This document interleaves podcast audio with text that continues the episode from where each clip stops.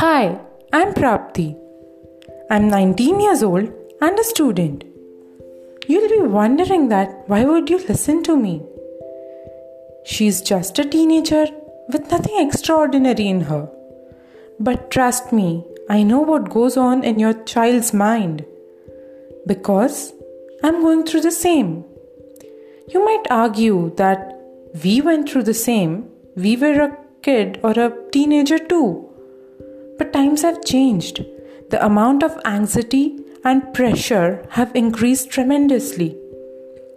So, in this series of podcasts, I'll be talking about some of the teenager issues and how to deal with it. So, stay tuned and please listen. Thank you.